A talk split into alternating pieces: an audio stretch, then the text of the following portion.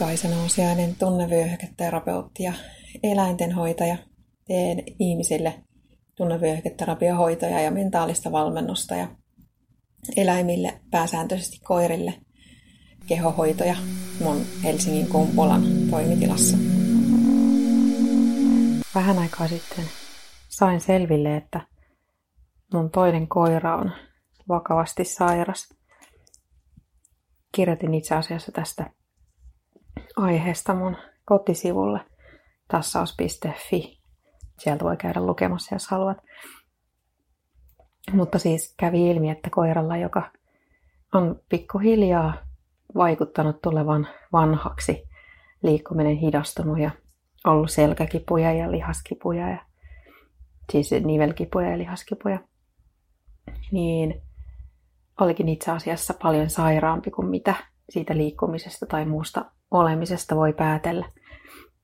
Eläimillä menee niin, niin kuin mä tiesin ja nyt omakohtaisesti sain kokea, eli sain niin sanotusti syventävää tietoa, niin eläimillä usein sairastuminen menee niin, että niitä oireita tulee pikkuhiljaa niin hitaasti pitkän ajan kuluessa, että ihmisiltä helposti jää huomaamatta se, että joku oikeasti on pahasti vialla.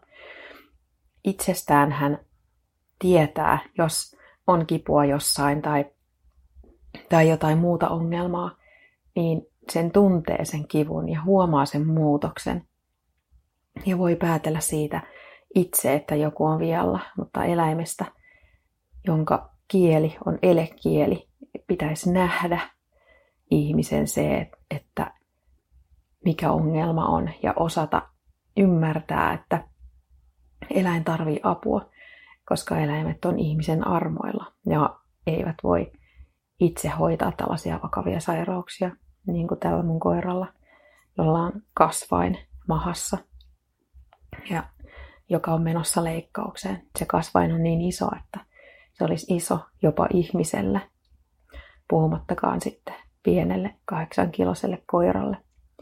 Ihan varmasti se on aiheuttanut se olotila kipua jo kauan, ei ole tietenkään tiedossa, että, että kuinka kauan toi asia on koiraa vaivannut, onko se ollut noin iso jo pitkään, mutta joka tapauksessa on ihan selvää, että tuollainen ylimääräinen massa elimistössä aiheuttaa monenlaista epämukavuutta, paineen tunnetta ja kipua ja, ja ehkä jotain heijastetuntemuksia kehossa, koska se on tosiaan siellä sisäelinten vieressä ja keskellä.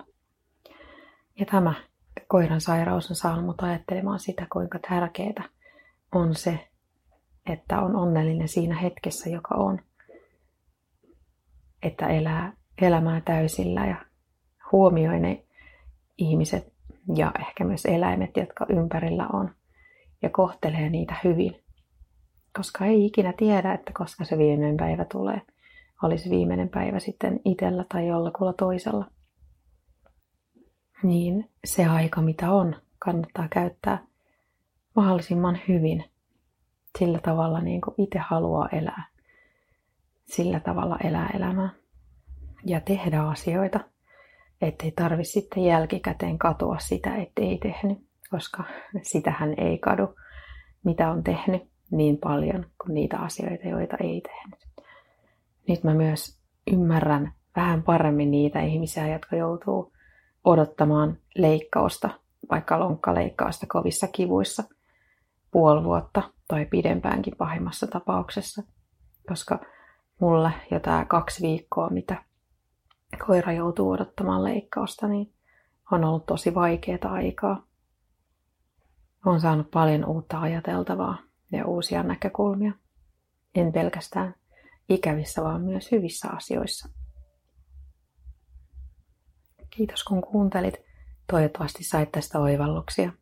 Käy tosiaan lukemassa Mikin tarina sieltä kotisivulta tassaus.fi ja voi käydä kurkkaamassa myös mun Mirakoran sivuja mirakora.fi.